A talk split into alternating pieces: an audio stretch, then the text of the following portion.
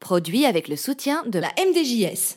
Salut les amis, podcast icône de Radio Maalif, euh, une nouvelle euh, étape dans cette visite de la grande galerie des icônes marocaines présentée par ceux et celles, en l'occurrence celles qui veulent venir se dévouer pour nous en parler. Nous sommes avec Fedoua Misk, euh, qu'on ne présente plus, ça y est. C'est bon, Fedoua Misk, euh, auteur, journaliste, chroniqueuse, tout ça, c'est ça? Oui. Voilà, et autre chose, non? Euh, autre chose. Voilà. ok, autre chose, Autre merci. chose que je vais garder pour moi pour le moment. D'accord, tu sais qu'on a enregistré. Hein. Ah ben non, mais attends, je vais- tu veux que je, je te dise que je peins, que je prends des trucs. Ah, bah oui, je bientôt, veux que tu bientôt, que tu peins. bientôt. Bah, bah oui, je Ben, veux bien- bientôt, bientôt. Il y- aura des, des choses qui vont sortir. Tu fais de la peinture Ouais, gentiment, hein, Zama, euh, sans... Non, mais ça, J'ai ça, pas envie de prendre la grosse tête d'Akshi, euh, ça va, d'Akshi, ça va, euh, ça donne une autre, une autre couleur à ce podcast, puisque tu Ouais. nous parler d'un peintre. Donc, si Ah bah tu oui. pratiques, peut-être ça te rapproche. Gentiment, mais vraiment, avec beaucoup d'humilité. D'autant plus que je vais parler d'un peintre. Ah, Madon. Non, mais déjà le simple fait de prendre. Euh, après, quand tu es enfant, bien sûr, on te t'emmène dans des cours et on te fait Ouais. chanter, danser, peindre, etc. Mais quand tu es une femme adulte Ouais. ou un homme adulte et que tu prends sur ton temps euh, de nos vies euh, souvent chargées pour aller se mettre à peindre ou à chanter ou à, à écrire, ça veut dire que ça veut dire qu'il y a une passion et une motivation, il y a quelque chose. Il faut respecter ça. Voilà, indépendamment du résultat que je suis que j'ai pas vu d'ailleurs, donc je sais même pas en parler, mais ça traduit une, un Exactement. intérêt. Mais la Voilà. passion, Mojouda. Mona, est-ce que tu peins? Non, mais je danse. Ah, bah oui, attends, elle danse. Qu'est-ce que tu danses? Hip-hop. Heureusement J'ai que c'est quelques doutes. Euh, heureusement- Ah non, non, moi je sais. Heureusement Par que contre, c'est audio jamais et vu pas- danser. audio et pas vidéo. Mm. Ouais. Tu tu, danses tu audio. danses, tu danses en audio. Non, heureusement que c'est un podcast audio et pas vidéo. Je Non, mais sérieusement, tu danses quoi? Hip-hop euh, Hip-hop, entre d'accord. autre. Tango, tout ça, non? J'ai essayé. C'est c'est beau, hein, mais c'est Ouais, dur, il paraît. oui, Ouais. c'est très dur. Ah, mais faut regarder Maradona, Ah, ok, le plus grand danseur de je tango sais bien. argentin. eh ben écoute, euh, je savais pas que tu dansais. Ah bah Si. si. Je suis. Afro aussi, n'est-ce pas? Un, un Un peu peu. de tout, c'est pour ça que je dis. Oh, Non, non, non, mais C'est je j'ai j'ai croisé des choses en fait. Est-ce que tu as des productions visibles sur euh, Malheureusement pour moi, oui. Si je fais sur, euh, je, je vais te trouver en train de danser. Mhm. Alors bah écoute ça. Ah non, non, non, mais moi je l'ai vu danser en direct, c'était à Marrakech au festival du film. Et donc euh, je sais qu'elle sait danser. Après, j'ai pas, vu- j'ai pas eu accès aux Mais là, j'ai vidéos. une autre donc, euh, vie. bah écoute, on pourrait faire un, un festival de Radio Maalif. Oui, avec des Tu danserais pendant que Fedoua peint. Je danse aussi, hein, attends. Voilà, ça c'est fait. Je chanterai une chanson aussi. Voilà, je fais un peu de musique. A la dit.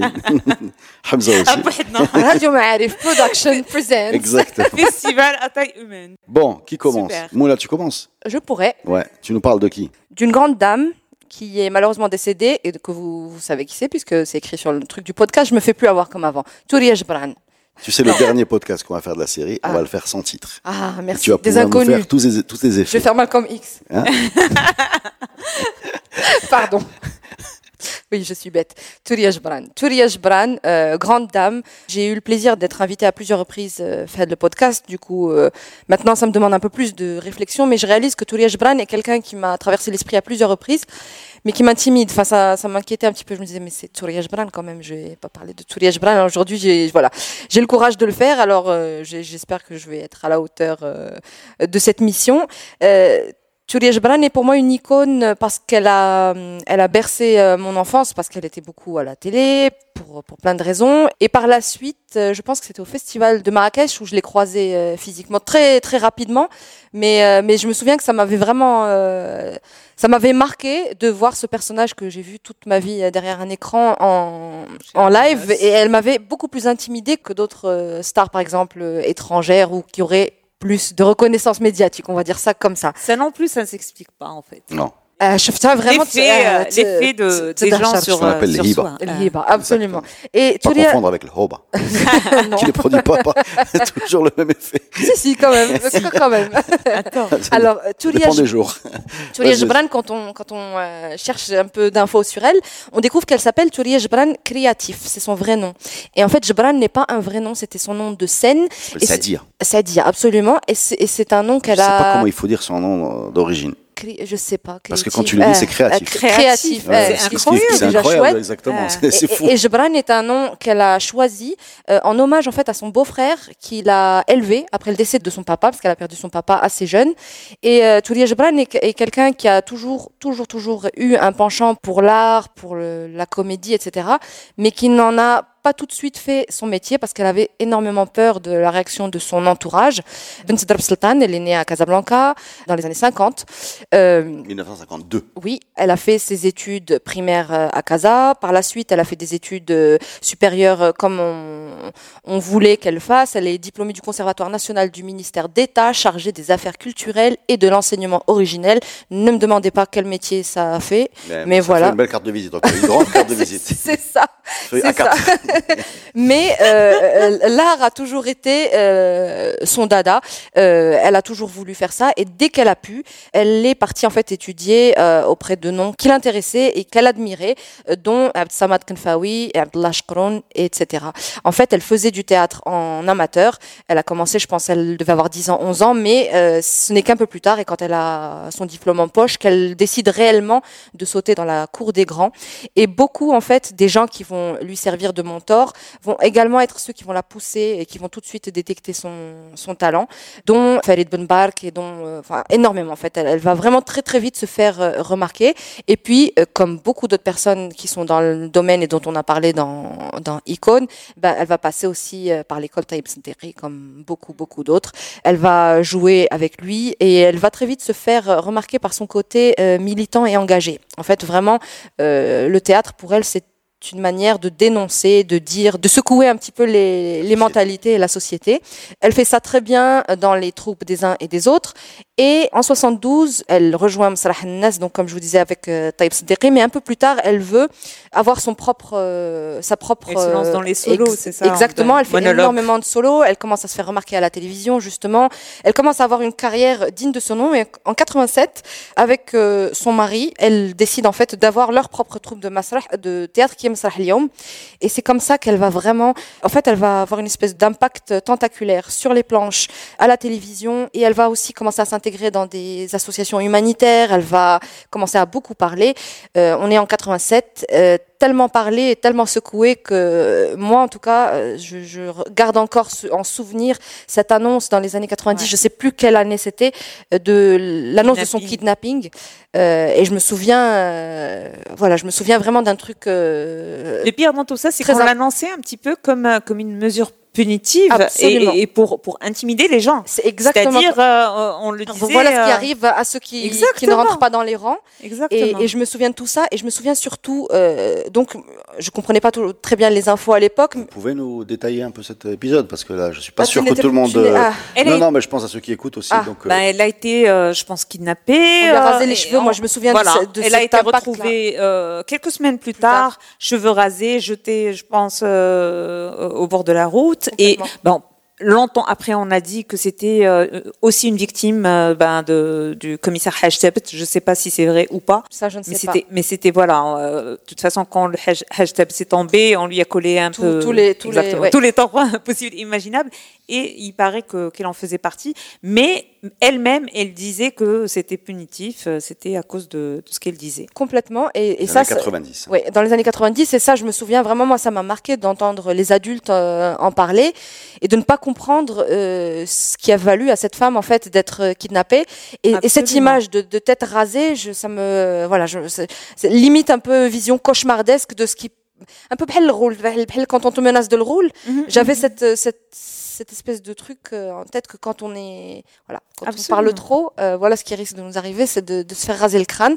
Et c'est quelque chose qui m'a beaucoup, beaucoup euh, Marqué. marqué, même si par la suite, euh, euh, voilà, par la suite, euh, tout ce qui- fin des années 90, début des années 2000, euh, on regardait moins la télé, on était moins dedans, donc euh, je sais plus trop euh, ce qui est arrivé à cette dame. Et d'apprendre en 2007 qu'elle est euh, Ministre. nommée ministre, absolument, euh, je me souviens que l'enfant un peu traumatisé euh, en moi avait vu ça comme une victoire quelque part, même si je ne suis pas sûre que ce soit Ouais. ça, mais voilà, vraiment de, de savoir qu'elle est passée euh, de l'autre côté de la reconnaissance, ça m'avait quelque part rassurée. Euh, rassurée. Alors, elle, elle était euh, ministre, je crois, Fiamet Abbas me semble-t-il, Euh, et c'était une voilà, c'était une annonce vraiment euh, symbolique. Après, j'avoue que je sais pas trop ce qu'elle a accompli. Et, Alors, et justement- si, elle a accompli des choses, je, je, je, Moi, pas je je ne pense pas. que les gens ont gardé une euh, très bonne euh, bah, Expérience, euh, d'elle en tant que ministre parce que déjà elle, elle en est sortie malade Mm. elle-même. Euh, c'est, elle a contracté son cancer et tout ça et il paraît qu'elle a eu beaucoup beaucoup de mal. Maintenant, pour avoir été journaliste culture et, et d'avoir vu passer énormément de ministres, je sais que c'est l'un des ministères les plus difficiles. C'est-à-dire tous les, les autres ministères, tu as à gérer une communauté et tout ça et c'est c'est plus ou moins difficile, mais la communauté de tous les métiers des arts réunis, qui sont en train euh, justement de s'arracher les petites miettes du budget de la culture, c'est pas quelque chose de facile. Donc beaucoup de gens lui en voulaient, mais de toute façon on en veut toujours un, euh, voilà, à tous ceux qui passent. Le fait est que elle, n'ayant pas eu cette, euh, cette euh, ni de formation académique euh, Pour pour, pour gérer justement, ni les outils tout simplement pour gérer les finances, les machins, les la- la- la- de construire une stratégie. Et donc du coup, effectivement, on avait euh, on n'avait pas gardé une bonne expérience et limite euh, c'était une délivrance pour elle-même que d'avoir euh, quitté le, le, le ministère. Moi, je pense que elle-même, elle l'a pas super bien vécu. C'est possible. En tout cas, je, je ne garde vraiment que cet effet d'annonce et, de voilà, c'est c'est ce côté un petit peu symbolique. Et c'est vrai que j'ai plus suivi du tout. Après, c'est qu'en faisant cette recherche que j'ai appris effectivement qu'au bout de deux ans, euh, la maladie a fait qu'elle a dû euh, démissionner, se faire remplacer. Donc, elle n'a pas fini euh, sa mission. Absolument. Et malheureusement, elle nous a quittés euh, à l'âge de 68 ans à la suite euh, à cette à cette même maladie. Mais voilà, pour moi, elle est vraiment iconique et je je sais pas si c'est typique à ma génération, donc, genre, mais les plus jeunes, je sais pas s'ils savent qui est Touria Jbran, mais pour ma génération, elle est certainement euh, Je ne sais iconique. pas ce que c'est que la télé. C'est vrai aussi. Absolument. c'est vrai aussi. mais, euh, mais c'est ça, vrai c'est ça. aussi. Et étant donné qu'on n'a pas qu'on n'a pas de programme, bon après euh, on a des, des programmes plus ou moins vieillots euh, dans nos télés. Après, encore faut-il la consommer, Mm. mais des concepts plus ou moins vieux pour parler justement de parcours de gens iconiques. J'aimerais bien des podcasts vidéo aussi pour Mm. parler de ces gens-là, pour euh, raide. pour euh, pour euh, voilà, pour euh, Mais rendre des plus accessible. Fais des podcasts Euh, vidéo. oui, euh, pour, enfin, avec un peu de montage et un peu d'image, ça serait beaucoup mieux quand même. Parce que moi, c'est moi face à caméra, Je te franchement, laisse je, je cette, vois euh, même cette- pas. cette voix, cette voix libre. Ça ne- euh, je vois même pas la- la- l'apport de mon image euh, face caméra et tout ça. Non, mais sincèrement, je pense que que ce soit en journalisme, euh, en euh, en audiovisuel ou en cinéma et en série aussi, on a besoin de biopics, on a besoin de connaître les gens. Et euh, malheureusement, on a énormément de gens qui vont être oubliés justement quelques années après leur, euh, leur décès, à moins qu'ils laissent euh, plus ou moins une, une œuvre qui leur survit. Mais même quand on a une œuvre importante, on a besoin d'avoir ce- cet aspect-là sur leur vie privée, sur leur parcours. Je ne sais pas si tu es d'accord, mais je pense que ça valorise aussi le ben, l'œuvre que d'avoir Ah, une sûr, histoire qu'il y ait un, derrière. un manque euh, en termes de production, euh, bien sûr, bien sûr, bien sûr, bien sûr, mais ça c'est, on sait même pas par où commencer, hein. même si, si on te donnait Ouais. euh, tout le budget, tu as, tu peux faire de l'historique, tu peux faire du biopic, tu peux faire de, du récent, tu peux faire de la fiction, c'est tout ça qui nourrit une, une culture et à la fin qui nourrit une identité, et qui crée du, Exactement, voilà, une mais- identité, une histoire d'un pays. hein. Voilà, mais, mais, mais et la matière est là, mais c'est vrai que bon, voilà, ça, on va pas rentrer dans ce genre de sujet, sinon ça va devenir un podcast dépressif. Podcast lamentation. Et je vais te dire un truc, une des idées de base qui a prévalu à la création de ce podcast, c'était, euh, je ne sais pas quel artiste était décédé. Et euh, au moment où il était décédé, on a, on avait oublié en fait cet artiste. Je, je sais pas qui c'est. C'est pas que j'ai pas envie de dire le nom, c'est que je me rappelle plus qui c'est, mais c'est un modèle de, de, de qui, qui arrive très souvent. Voilà, l'artiste décède et là on se rend compte que on l'a On oublié, qu'il a voilà, qu'il a fini euh, très mal dans l'isolement, euh, euh, l'indifférence, voire le rejet, euh, voilà, etc. Et on s'est dit on va faire un podcast en parlant des gens. euh, bon là, en l'occurrence, elle, De leur, de leur vivant ou elle, pas elle est hein. pas, elle est pas vivante. Des Là, fois de leur vivant. voilà, mais euh, on va pas, on va parler des gens. euh, c'est quelque part dans la culture, on, on a l'impression qu'il faut attendre que la personne soit morte. Pour en dire du bien. Voilà. En fait, non, pour, Ou pour pour en- finir, pour avoir Ah. le, le fin mot de son Ah. histoire. Bah, typiquement, mais, mais ça arrive, hein, par exemple. euh, Mais, mais, mais ça, c'est, c'est, c'est pas tout le monde C'était pas. Wisha par hasard? Euh, je pense pas, non, parce que le Wisha, on a enregistré avec lui juste avant, donc on l'avait pas oublié. En tout Ouais, cas, nous, on était là dans le dernier mois quand, quand on enregistrait avec lui. Mais euh, Naples euh, appelle son stade Maradona euh, je- le soir de la mort de Maradona. Voilà. Mm. Ouais. Euh, ils auraient pu le faire un mois Ah, avant. mm. Et sa gloire n'était pas inférieure, mais tu as l'impression que quand euh, le, le rideau tombe, eh ben, on peut se lancer dans les hommages. Voilà, nous, on voulait le faire Ouais. un peu avant. Ouais. Merci Mouna. Avec plaisir. Pour Toulia Jbran. Et je me tourne vers Fédois, à qui je te demande de nous parler, s'il te plaît, Ouais. de ton Alors, collègue le peintre. Ah mon Dieu. Ah mon Dieu. Qu'est-ce que j'ai fait? Pourquoi j'ai dit ça? Alors oui, euh, j'ai parlé de Mohamed Amin Dmenati. Je précise Mohamed Amin Dmenati et pas El Amin Dmenati qui est peintre et architecte qui vient de décéder lui aussi à l'âge de 75 ans. Alors, euh, Amin Dmenati, Mohamed Amin Dmenati est l'un des pionniers. Alors, euh, lorsqu'on je- parle... Je te fais totalement confiance pour les 10 000 qui viennent, parce que je ne sais rien. Alors justement, lorsqu'on parle euh, art plastique et on parle de pionniers au Maroc, on pense quoi? Allez. Cherkaoui. Gharbaoui, Sharqawi, c'est génial. Euh, euh, c'est- les, Dis-moi, c'est les noms qu'il qu'il me fallait. Parce que, ça l'a dit. parce que justement, non mais surtout, euh, Gharbaoui et Shaibia. Non, mais je parle d'art euh, d'abstrait. Et tu as sorti les bons noms. hein. C'est euh, Gharbaoui et Sharqawi. Alors, c'est Amin pas- c'est parce que leurs noms, leurs noms sont symétriques. Exactement. Mais c'est ça le truc. Euh, et ils ont le même âge. C'est l'occidental et l'oriental. euh, voilà, exactement. Et Amin Demnati euh, faisait partie de cette génération-là. Il était le plus jeune, le plus euh, déluré. Je vais l'expliquer pourquoi. Et puis, c'est celui qui a été fauché par la mort très très jeune. hein. Il- Lui, il est mort à 29 ans. C'est pour ça. Alors, c'est vrai qu'on dit Rbaoui Mskin, il est mort à 41 ans, Sharqawi, il est mort à 33 ans. C'est vrai que c'est très jeune, Oui. mais là, il a, Bah, il a, bah il a fait Ah, mieux. ah. Arrête, la peinture. Arrête la peinture. Arrête la Non, Non, Elle a, elle dépassé le seuil. bon, c'est bon, j'étais bon, à 10, à 10 40 ans. Je donc, sais pas euh, si c'est les produits qu'ils utilisent ou quelque chose. Il y a quelque chose qui va pas. Mais c'est terrible.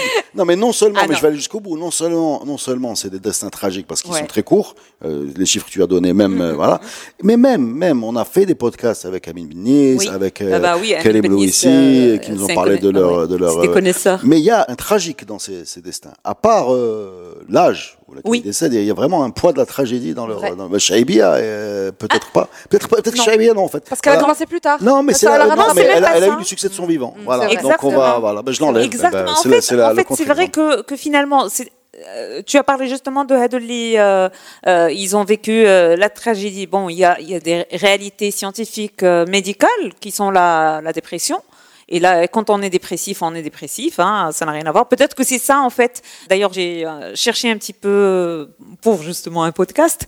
J'ai cherché les liens euh, scientifiques établis entre maladies psychiatriques et psychopathologiques et art Et en général surtout, et, ouais. créativité. Et il paraît, selon les dernières études, qu'il y a une euh, prédisposition qui euh, ouvre la porte vers les deux. C'est-à-dire que Ah bon lorsqu'on est prédisposé, on a une certaine fragilité, ben on pourrait être dépressif, mais à côté avoir cette, euh, avoir l'art facile, avoir la créativité à fleur de peau. Et donc il y a un lien entre ça, effectivement. Donc on, se- on se retrouve avec beaucoup d'artistes peintres qui étaient dépressifs. Van Gogh. Mais euh, exactement, et, puis grand, ou là alors euh, maniaco-dépressif, euh, euh, schizophrène et tout ça. Et puis il y a la réalité de l'art à l'époque où euh, on ne gagne pas énormément de son art, sauf si ben on rentre dans le- la case du figuratif et tout ça. Euh, Dessine-moi une pomme fini, aussi, euh, mais justement aussi réaliste qu'une pomme. Alors Gharbaoui et Sharqawi et euh, Amin Demnati sont partis en France. Ils sont revenus avec beaucoup de rage.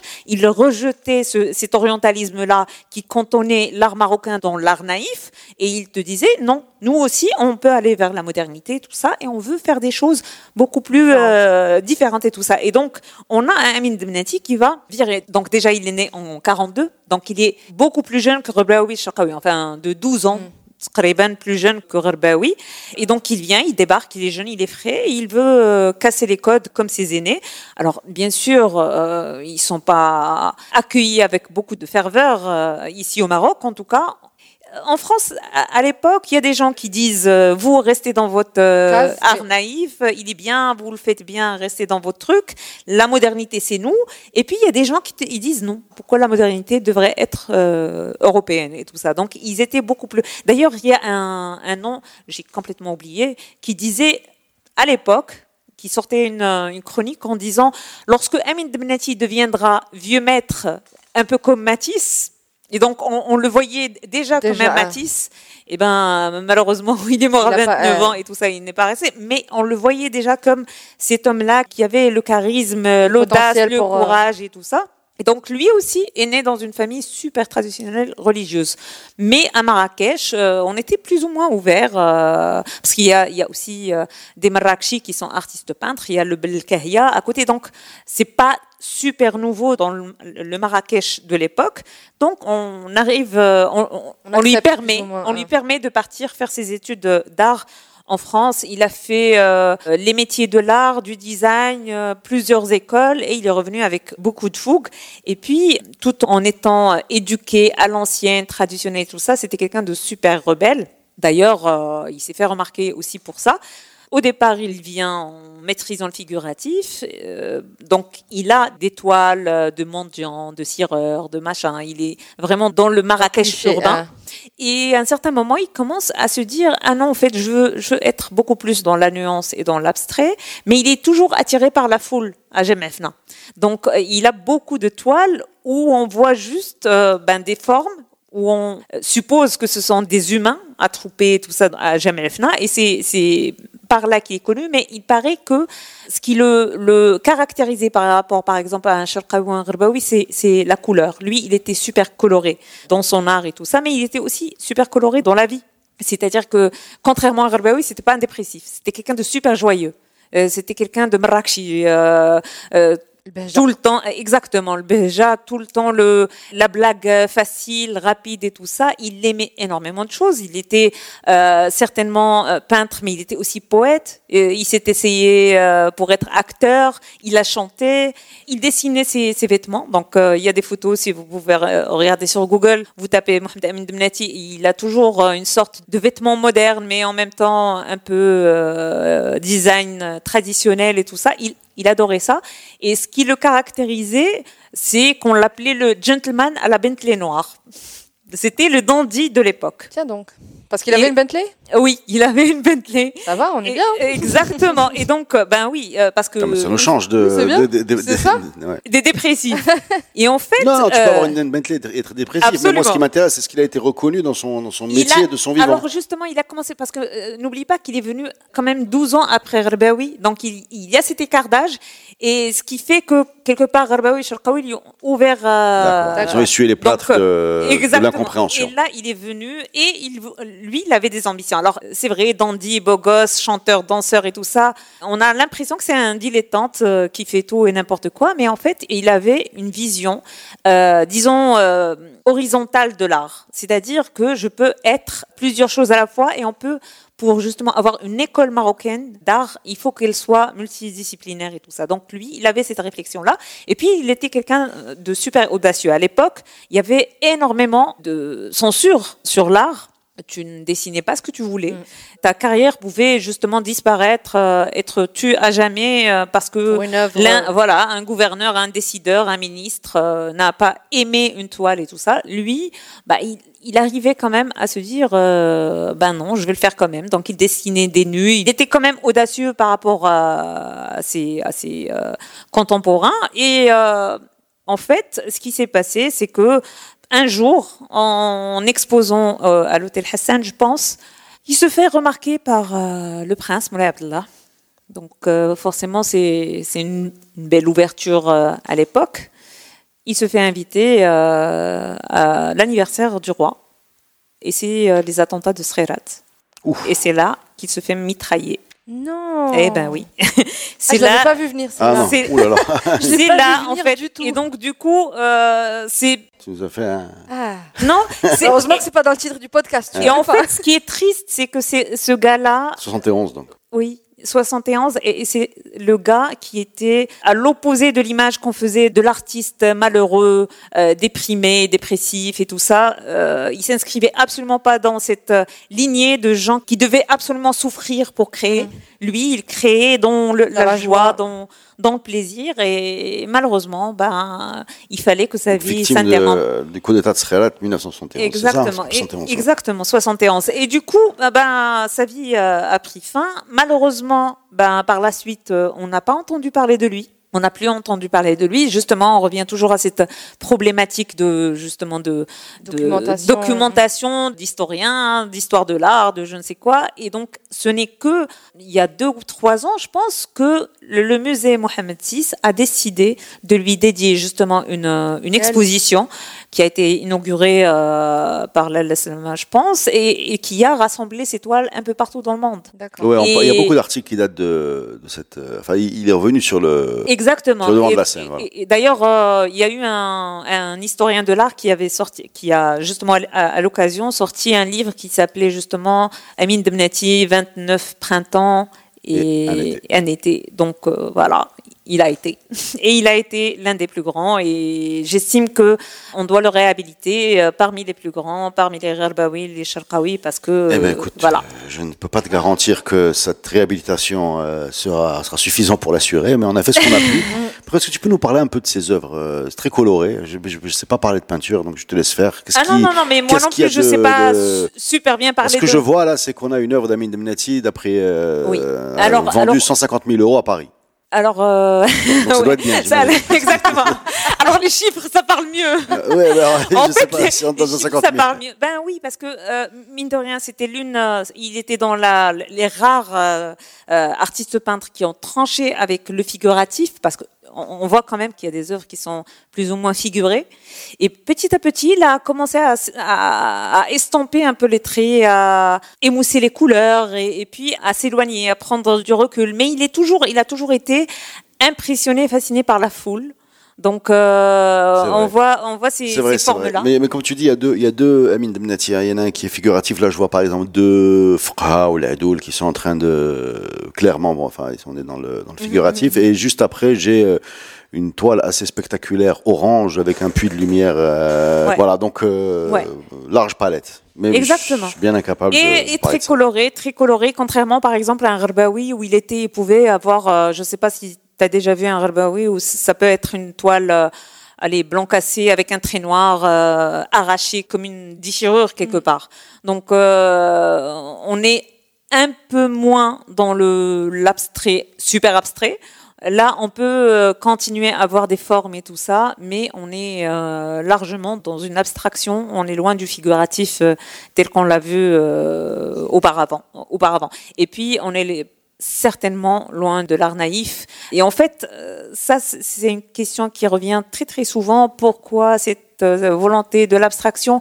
Mais à l'époque, c'était devenu une, une mission de vie pour euh, ces artistes-là que De d'arrêter, que de- de sortir parce que c'était une lutte contre le colonialisme. Donc, et c'est marrant de, de le savoir parce que tu te dis finalement chacun a combattu le colonialisme à, sa, façon. C'est juste que c'est un peu plus euh, peut-être euh, évident en chanson où il y avait les chansons patriotiques, Ou là, en les littérature. machins et tout ça, ou, ou là ou en littérature, mais euh, en art plastique, tu te dis ok, oui.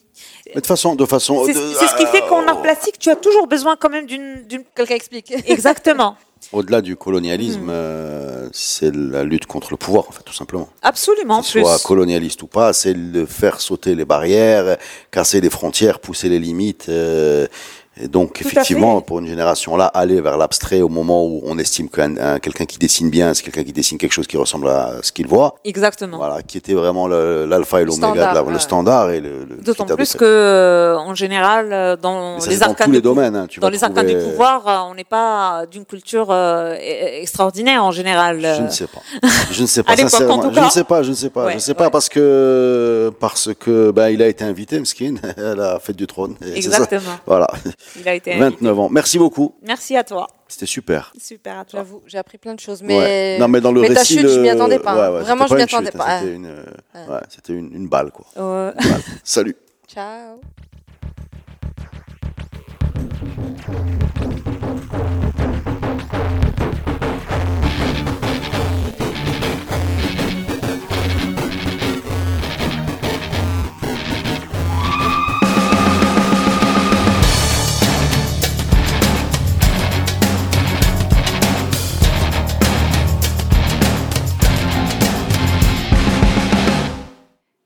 Produit avec le soutien de la MDJS.